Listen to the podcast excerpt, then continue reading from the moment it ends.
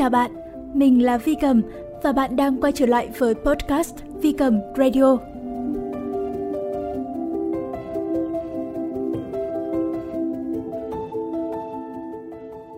Và ngày hôm nay chúng ta sẽ tiếp tục đến với một truyện ngắn của tác giả Dương Thụy có tựa đề Bất chợt ở La Mã. Xin mời các bạn cùng lắng nghe nhé.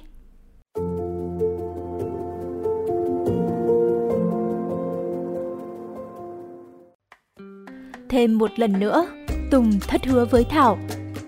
Khi mùa xuân ấm áp, làm nở những bông hoa xinh tươi khắp Paris và mọi người đang nôn nao sắp xếp chuyến du lịch trong kỳ nghỉ lễ phục sinh.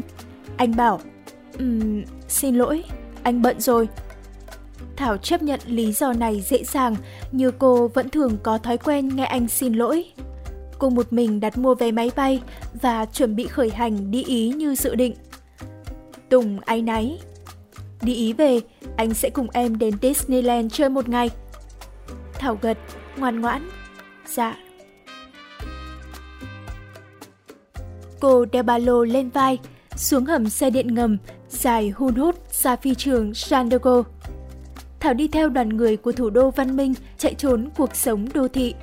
Họ cười rùi, nhìn đám người đủ mọi màu da, từ khắp nơi đổ về Paris với vẻ háo hức sắp được chiêm ngưỡng kinh thành ánh sáng. Mấy tiếng đồng hồ ngột ngạt dưới mặt đất cuối cùng cũng chấm dứt. Thảo cười khẽ, lại chuẩn bị cho mấy tiếng đồng hồ tiếp theo ở trên trời. Lúc máy bay hạ cánh xuống phi trường Roma, cô vẫy taxi về trung tâm thành phố. Hai, giờ mới được sống trên mặt đất. Chưa kịp lấy lại thăng bằng sau chuyến đi tưởng rất hiện đại với đủ mọi loại hình giao thông, dân Ý làm Thảo một phen chơi với. Anh chàng đẹp trai ở quầy tiếp tân cho cô biết khách sạn đã hết chỗ và họ chưa từng nhận được email đặt phòng trước của cô. Sau một hồi tranh cãi không kết quả, Thảo bực tức, vác ba lô lên vai. Thôi được, cứ cho là anh đúng, tôi tìm khách sạn khác. Nhưng tôi phải nhắc lại rằng các người là bọn thất tín, thật lưu manh. Tôi khuyên cô không nên nói như vậy. Gương mặt đẹp trai của gã tiếp tân làm cô trột dạ với ánh mắt lộ rõ sự đe dọa. Thảo hốt hoảng bước giật lùi ra đường. Đã gần một giờ sáng. Cô nháo nhào chạy vào những khách sạn khác, nhưng chẳng nơi nào còn dư phòng.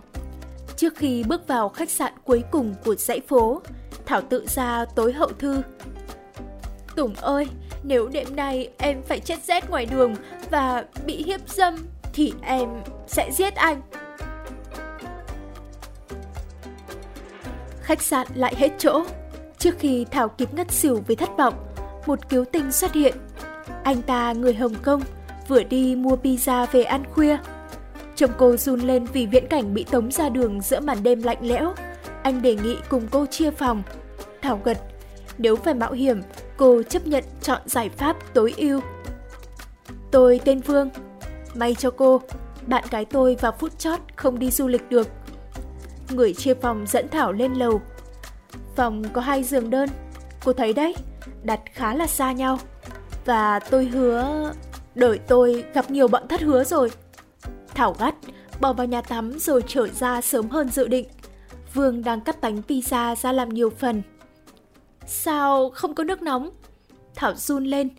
Rõ ràng, tiếp tân nói nước không lạnh mà. Tôi đã khiếu nại rồi.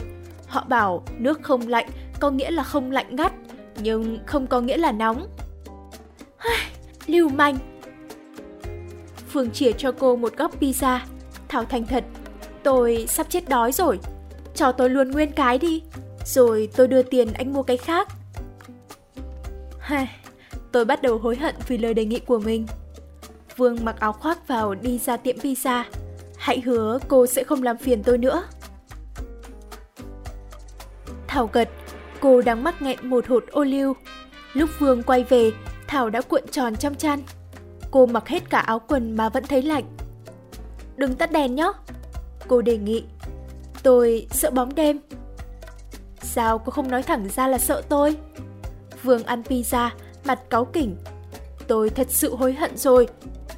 Và Vương phải hối hận dài dài khi đặt lưng xuống khi chưa ấm giường. Thảo lại rên rỉ.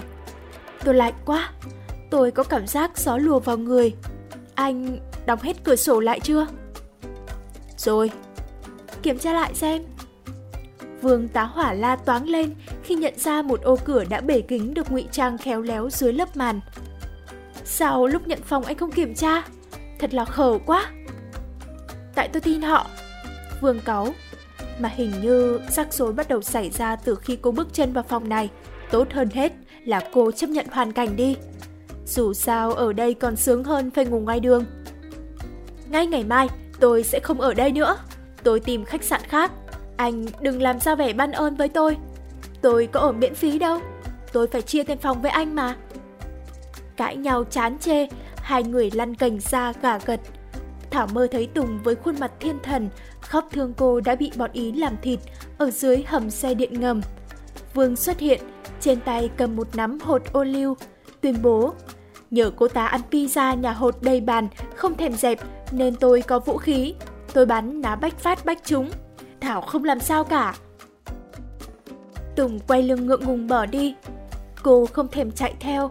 Anh ta chưa tưởng yêu cô. Cô phải tìm người khác. Và cô dõng dạc nói với phi anh hùng đã cứu mình. Vương, của ai nhỉ? Thảo choàng tỉnh, nhận ra Vương đang nhìn mình tủm tỉm. Mặt trời đã lên khá cao, nắng ùa vào phòng theo ô cửa vỡ. Anh hỏi cô chiêm bao thấy gì mà mặt thì đắc ý như đã từng tận giấc mơ của cô rồi. Hai người thu dọn hành lý, đường ai nấy đi. Thảo đưa phần tiền của mình trả khách sạn, nhưng Vương từ chối. Anh bảo để lần sau. Lần sau? Anh nghĩ còn lần sau?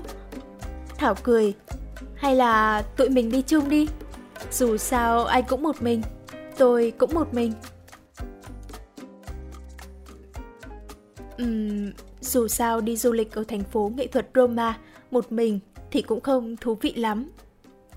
Thế rồi họ đi chung với nhau, cùng chụp hình lưu niệm trên đấu trường Colosseo, cùng ngồi trên đồi Platino châm trồ về những phế tích La Mã, cùng vào viếng đền Pantheon – khi vào nhà hàng ăn món mì spaghetti, bà chủ tiệm mập mạp và lắm lời cứ quả quyết hai người là vợ chồng mới cưới, đi hưởng tuần trăng mật. Uhm, những cặp vợ chồng son đều được tôi tặng một món tráng miệng miễn phí. Cái ý nhá, hay là cà phê cappuccino? Vương thừa nhận họ đang hưởng tuần trăng mật để được nhận miễn phí món tráng miệng. Thảo thừa biết mụ chủ chẳng cho không cái gì, mụ tính cả vào món chính nhưng cứ để mụ bao hoa khuyên hai vợ chồng nên đến làng Verona, quê hương của Romeo và Juliet bất tử. Uhm, vợ tôi đã có ý định sau khi thăm Roma thì đi Firenze. Vương làm ra vẻ đắn đo. Chúng tôi chưa có kế hoạch đi Verona. Chà, chắc là cái làng đó lãng mạn lắm mới sản sinh ra một cuộc tình nổi tiếng như vậy. Mụ chủ tha hồ vẽ đường, chỉ dẫn tường tận phải lấy xe lửa nào, tuyến mấy giờ, đến khách sạn gì ở Verona. Khi họ tạm biệt bà, Thảo Trần nhận ra đóng vai người vợ trẻ cũng ngổ ngộ. Chưa bao giờ Tùng nói về dự định một đám cưới. Ăn trưa xong, họ tiếp tục đi thăm tòa thánh Vatican. Thảo cứ suýt xoa khi trông thấy những người đàn ông có khuôn mặt tươi sáng, mặc áo thụng đen, vai rộng, ngực nở, eo thon, Mỗi khi họ bước qua cổng, đều được những tên lính gác người Thụy Sĩ dập cót, đưa tay chào. Chúa ơi! Thảo vừa nhấm nháp chiếc kem mùi vani vừa hào hứng nhận xét. Ở Roma, tôi chỉ thấy có hai điều đáng chiêm ngưỡng hơn cả những tác phẩm nghệ thuật. Cái gì? Linh mục và cảnh sát. Vương hà hốc. Cô đặt linh mục ngang với cảnh sát à? Họ có một điểm chung, đẹp trai quá. Cô có vẻ mê trai. Tôi yêu vẻ đẹp của những người đàn ông, bởi vậy mới đến Roma xem những bức tượng cẩm thạch khỏa thân nổi tiếng của Michel Ange. Cô có biết vì sao Michel Ange lại thành công với những bức tượng đàn ông khỏa thân nhiều cơ bắp không? Vương hỏi đố. Vì ông ta có tài. Thảo đoán mò. Chỉ đúng một phần. Thực chất, vì bản thân ông ta là một người đồng tính, Giờ cả hai mới phát hiện có chung niềm đam mê nghệ thuật. Dù Vương là kỹ sư tin học và Thảo dân kinh tế. Họ quan tâm đến hội họa, điêu khắc và kiến trúc đến mức huyên thuyên trao đổi, quên cả giờ vào xem vườn hoa của Vatican. Thì ra cô đến Roma cũng với mục đích chiêm ngưỡng nghệ thuật. Vậy mà tối qua tôi cứ nghĩ... Sao? Nhìn bộ dạng con mèo mắc mưa thật cô đơn của cô. Vương nháy mắt. Tôi tưởng cô đi du lịch vì thất tình. Thảo thở hắt ra. Không biết ma xui quỷ khiến thế nào, cô thành thật tâm sự chuyện tình cảm của mình cho người mới quen. Và rồi Thảo ngao ngán kết luận. Tôi tên Thảo, tiếng Hán có nghĩa là cỏ. Người yêu là cây tùng. Nhưng anh ta chẳng che chở cho tôi được bao nhiêu. Vậy sao cô yêu? Vương nháy mắt hỏi. Tại tôi mê đẹp trai. Thảo nói đại một lý do. Buổi tối, họ lại quay về căn phòng có ô cửa sổ vỡ.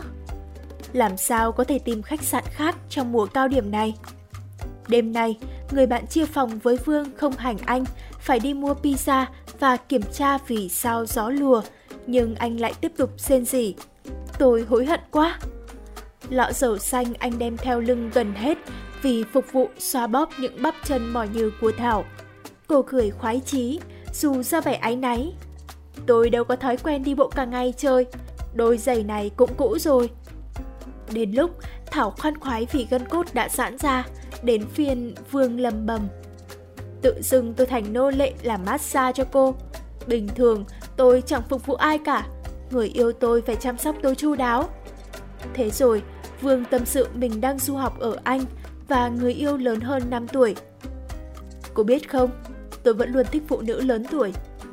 Nửa đùa nửa thật, anh lý giải. Dường như trong tôi thiếu tình mẫu tử thì phải. Mẹ tôi mất khá sớm mà. Anh có thật sự yêu cô ta không? Thế nào là thật sự và không thật sự? Vương làm bộ nhíu mày tư lự. Dù sao cô ta đã nói câu Vương, của ai nhỉ? Hai người cười phá lên. Thảo tự dưng thấy người bạn mới thật gần gũi. Hai người bật truyền hình xem phim. Toàn tiếng Ý nên Thảo và Vương tha hồ đoán già đoán non. Lạ một điều, lúc nào hai người cũng chung ý nghĩ.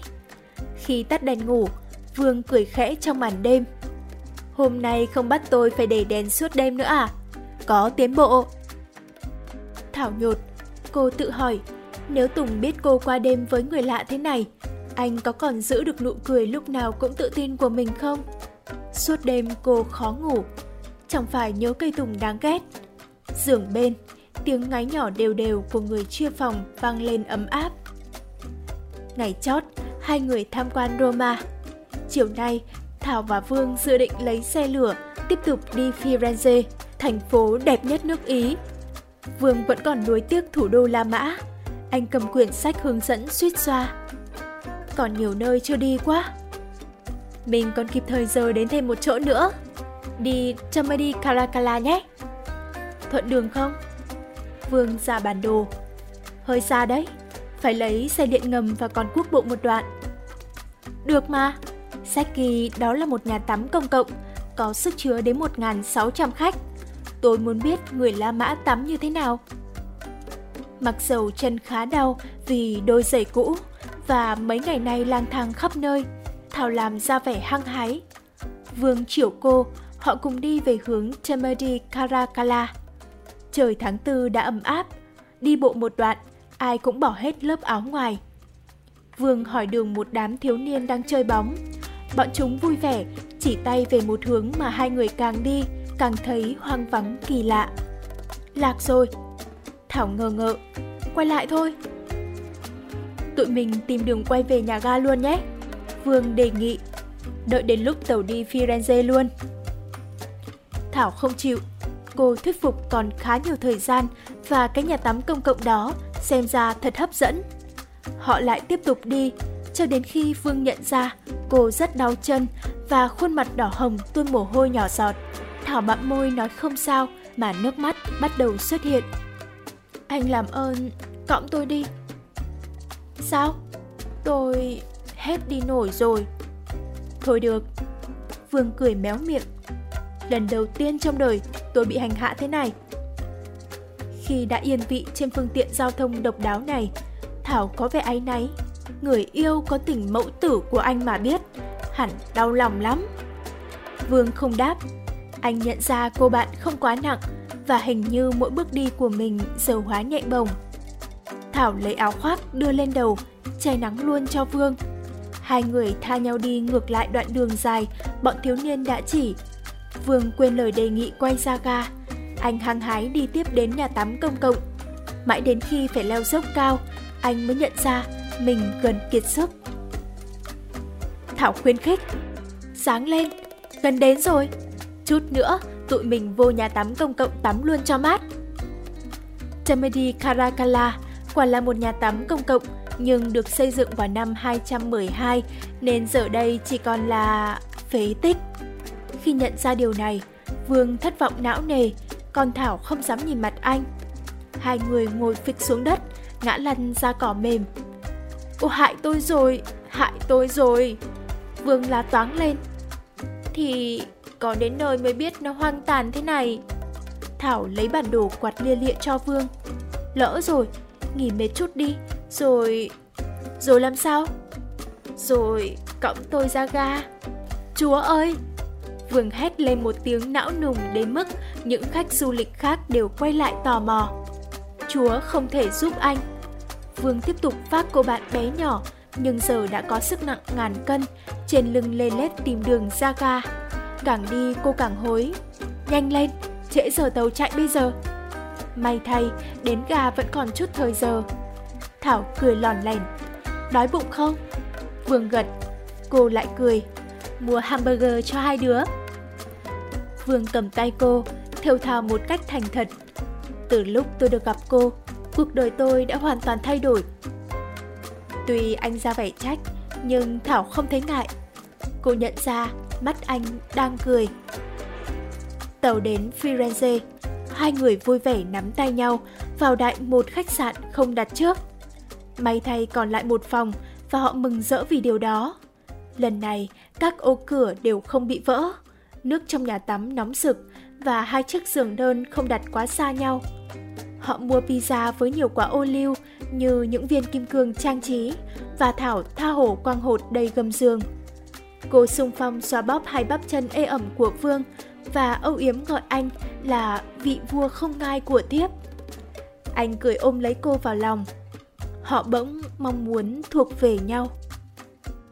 Vào phút chót, không phải Vương chợt nhớ ra người yêu có tình mẫu tử và Thảo chợt giật mình nghĩ đến cây tùng hay thất hứa. Họ buông nhau ra. Khoan! Vương thẳng thốt. Anh chợt có linh cảm. Giữa tụi mình không phải là một kiểu yêu đương trong phút chốc. Là tình yêu phải không anh? Thảo bối rối. Nghiêm túc phải không anh? Cố gắng giữ lời hứa, Tùng ra sân bay chờ đón Thảo tự ý trở về. Đã muộn. Anh nhận được email cô viết từ làng Verona. Thảo báo tin mình đang rất hạnh phúc. Tùng sẽ chẳng bao giờ hiểu được. Anh không phải là người có thể tin vào những tình cảm bất chợt và tự phát.